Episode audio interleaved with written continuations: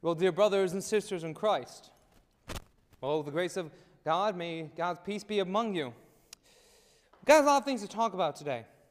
We got a lot of things to go through because you know it's getting toward Christmas time. And who, who is ready for Christmas? Raise your hand. Okay, some people are. Maybe. Possibly. Christmas is a hard time, though. I mean, we're almost all ready. Who has a you know, Christmas tree is up? I've, how many? I asked this. How many of you have your holiday baking done already? All right, there it is. There's no of the answers. Exactly. A lot of good things are happening, though, in the Christmas time. We love the time of Christmas. We have talked a lot about Christmas coming. And now it's true. We're in the final stretch before it. The time of Advent is almost over. We have all of our Advent candles lit of joy, hope, and love. And today we're talking about something really special. We're talking about peace. We're talking about the peace of God which passes all understanding. We talked a little bit about that last time. We talk a little bit about this. But we got to talk about peace a little bit more. Because peace is something different. We have often noticed how the Christians celebrate peace and how the world celebrates peace. We've been on this kind of a theme of looking at these two things. But peace in the Bible is something that's very strange and something that is very hard to examine. And it only can be examined, honestly, through one, a couple of people. But you know, I think it's time for Christmas. I think it's time to think about that. So when you think of Christmas people, the Christmas pageantry. We had a wonderful time where the kids are here doing their school Christmas program. There was a lovely nativity, seeing a live nativity that they had, and they had some important figures when it comes to Christmas. Now, when you're thinking about the Christmas story and the word peace comes to mind, what figures are you guys thinking of? What people do you think go with Christmas and peace? Shout it out if you have one. Angels, of course. The angels are great ones. I mean, they appear to the shepherds on earth. Glory to God in the highest, and on earth, peace, and goodwill toward men. Not a bad, that's not a bad one. What other things do we think about when we think about peace? Hmm, you think about Jesus sleeping. End of war. End of war, always a good one. Mary, well, someone has heard me talk about this before, I think. yes. But we think of Mary too. Mary, who we see in all the pictures, you know, with the blue, having the wonderful smile on her face, looking at the baby Jesus, this moment of peace on her face. Yeah, I, I, I don't know who, I don't know if those uh, painters were actually seen when a woman just gives birth after that. Moms, you can say, does your, does your face look all peaceful and happy? Oh, look at the cute little baby. It's more like, done.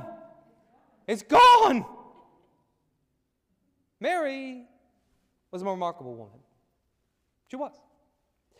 It's kind of weird to be Lutheran and talk about Mary. Mary is very, is very venerated by the Catholic Church. It's a very wonderful thing. And to be fair, the Lutherans and Mary have a kind of interesting relationship with her. I mean, we don't pray to Mary in the Lutheran Church. We don't give her honor. We do think she is a very important figure, of course. She's very important. She is a celebrated figure, and she is the mother of God. That does come with some perks. It does. She is honored above all women, and that is true. She has been given blessing upon blessing, but we have to remember in all of this world, in all the times of Mary, Mary herself was just a teenage girl. When she heard, the sto- when she heard that she was going to give birth to Jesus, she was visited by an angel, Gabriel. Now, would you think this is a nice thing? Maybe? When you think of angels, what do you think of? Do you think of the nice, handsome looking people? You know, with the flowing blonde hair, the nice blue eyes, beautiful wings in the back, you know, nice tailor made white coats.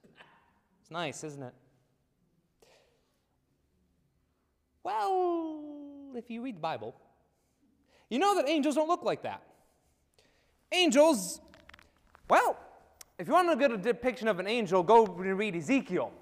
Where you got a giant wheel in the sky, completely on fire, with six wings all around it. And on this one, there's a giant eye all around them, and tiny little tiny eyes all around it, and it's all spinning and fiery.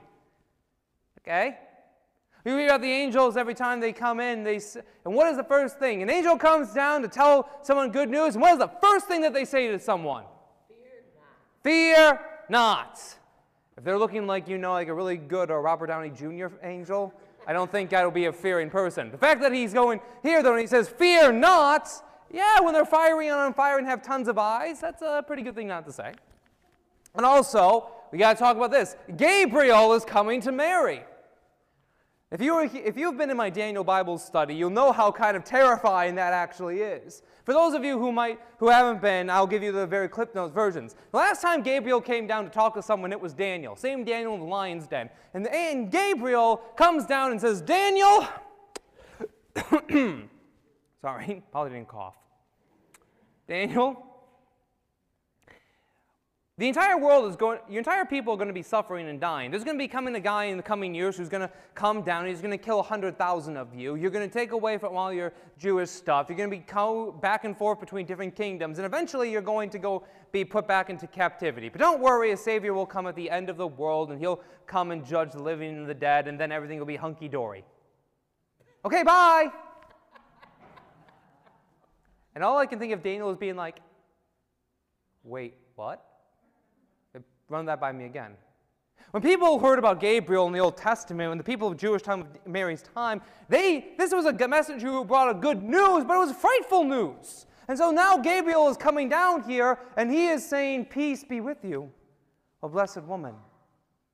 Blessed be the fruit of your womb, for you will conceive and by the Holy Spirit and bear forth your son." Another angel would come, and he would say, "Your name is Jesus, for he will save the people from their sins." A wonderful thing. And Mary, how does she respond? I am your servant, Lord.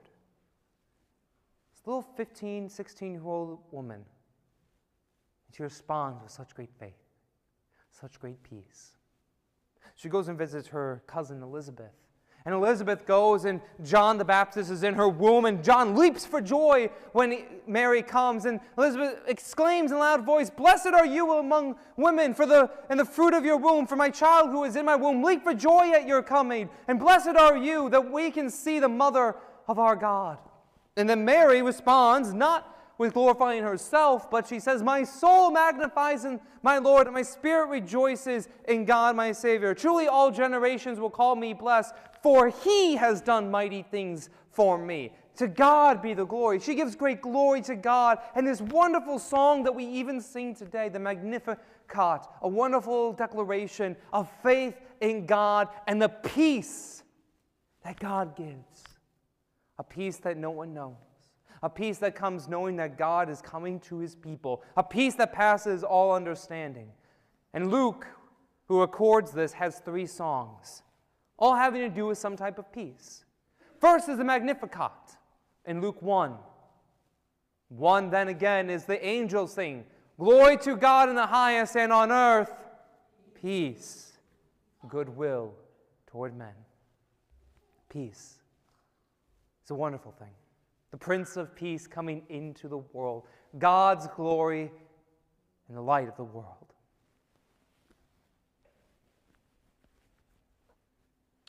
You know about Jesus' journey, though? You know about Jesus. You know, peace and Jesus don't really go together. Yes, he brings peace. Yes, he is the Prince of Peace. But if you look at Jesus' ministry, it was anything but peaceful. Jesus didn't go out and do terrible things or do chaotic things, but everything seems to be happening around him. When Jesus came, the normal daily life of a person was completely changed. Peaceful for them was going through each and every day, hoping for a Messiah to come. When the Messiah came into this world, things started to happen. Crowds gathered around him, miracles began to be performed, and Jesus came in. He was everything. And there's a third psalm a third song that says all this. It was right when Jesus was born, eight days later. Mary and Joseph, they take the baby Jesus, who the angels declared who is the Prince of Peace, who shepherds gathered and sang his praises. They carried him to the temple in Jerusalem. And there was an older man named Simeon. Simeon was an old man who was promised that he would see Jesus, he would see the Christ before he died. And when he saw the baby Jesus wrapped in those clothes, his mother holding him so wonderful and tenderly, he sang a beautiful song. Now your servant, now you let your servant depart in peace, for your word has been fulfilled. For my eyes have seen the glory of salvation of your people Israel. And he saw the Christ, and he knew peace. Peace that knowing that he may now go to rest with his God, having seen the promised one of old, a peace that passes all understanding. And when he had had this child, he gives him back to his mother, looking at Mary's eyes, and says this This child here is going to be the cause for many to rise and fall in Jerusalem, and a sword will pierce your heart also, and he will cause many, to, many who are powerful to fall, and many who are not powerful to rise. Thanks, Simeon. How would you feel? Moms, how would you feel? You get, your, you get this wonderful child, this blessing thing, and you just say, okay, yeah, this child is going to cause you great pain, great suffering. A sword will pierce you as well. We have to remember something very odd about Jesus. We call him the Prince of Peace. We call him the wonderful counselor, the mighty God, Emmanuel, God with us. We think he brings peace, but when Jesus goes and he talks to his disciples, he says, I come not to bring peace, but a sword. A sword that cuts deep to the hearts of the matter. The sword that cuts to the heart. I've not come to bring peace, but the sword. And there will be division in your family. For father will be against son, son will be against father, sister against brother, daughter against mother, and the enemies of my people will be from his own household. What in the world? Peace? That's not peace. Even Jesus says so. And this one must have been so startling because Mary comes. Mary, his mother, with all of Jesus' brothers and sisters. And you remember, Jesus was the oldest, and God blessed Mary. God blessed Joseph. Joseph was long gone by this time, but now that Jesus is preaching all this stuff, Mary and his family come and they say, Jesus, what's going on? The people that are gathered around there, they go and tell Jesus, Your mom and your family is out there. And they're wanting you back. They're saying, Jesus, what are you doing? You're supposed to be at home, taking care of mom. You're the eldest among us. Dad taught you how to do all the carpentry. You're a craftsman. Do your work, provide the money, provide for our family. You're the eldest, Jesus. Come back. Jesus looks around and says, Who are my brothers and sisters and mother? Looking to the crowd around them, looking to the people who are learning from him, he said, Look at this. These are my mothers and my brother and my sisters. Can you imagine what Mary felt when she heard that? To follow Jesus, to know him, is to have peace, but it's a different peace, and it doesn't look all the same to the world. You see, when I was growing up, it would be in Detroit, Michigan. There was a town called Dearborn, Michigan. If you know about Dearborn, Michigan, you know it's called the Little Mecca, the Mecca of America. They have a huge Muslim population. And the greater part of it is God's word was preached to them, and many did come to know Christ as their Savior, and they were brought to faith. But you know what happened to them? As soon as they knew the peace of God, they were shut away from their families, disowned. Get away from us. You do not follow Allah. You are disowned, forever ostracized and banished from our family. To know Christ and to accept Him as their Savior. it's all right. Hi, buddy. Yeah, there we go. We're doing this again. Oh, that's okay. They wouldn't do this. They wouldn't gather a child in their arms. They would take him away, never to be seen again. If you were a Jewish family, they would be the same thing. They would come and they would say, You can be anything. You can be an atheist and a Jew. You could just be a Jew and a Jew. The one thing that you couldn't do is believe in Jesus. If you were, you would have to go away. Peace? No. There is no peace when Jesus comes. When Jesus comes, things change. The peace of the world, like it was, is not how it should be. It's not the peace that we think of it is, where we can all be gathered around at a family table. We all can be surrounded by the good smell of Christmas cookies and the wonderful conversations of family and friends. Is that the type of peace that Christ brings? No. Christ comes and the peace that he gives brings division. The peace that God gives, it brings a sword. It divides people. It's scary. Then what is the peace of God? What is the peace of God that passes all understanding? Well, it only can be seen in one place. And it's not the manger where the child's sleeping soundly. It's not the great time when Christ is preaching the good news. There are small glimpses of that peace. But the real peace comes when Christ is on the cross. When Christ is on the cross, he gives true peace to his people. And how does he do it? When Christ is on the cross, he looks at the people around him. He sees the soldiers dividing his garments among themselves. He sees the crowd jeering and laughing at him.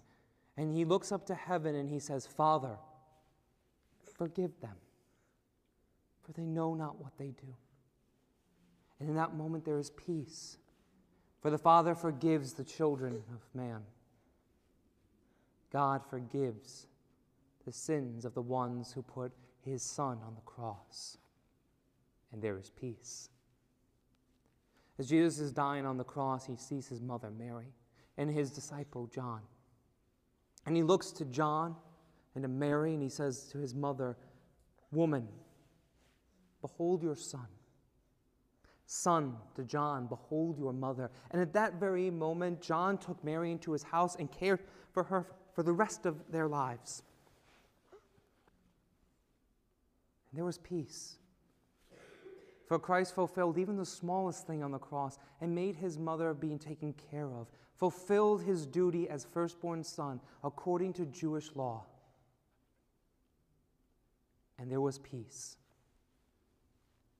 Looking then at a thief on a cross right next to him, the thief said, Lord, remember me as you come into your kingdom. And Jesus, looking at him, said, Truly I say to you, to get, today you'll be with me in paradise. And for that man there was peace, because the Lord had declared his sins forgiven and that he would join him in paradise with his Father.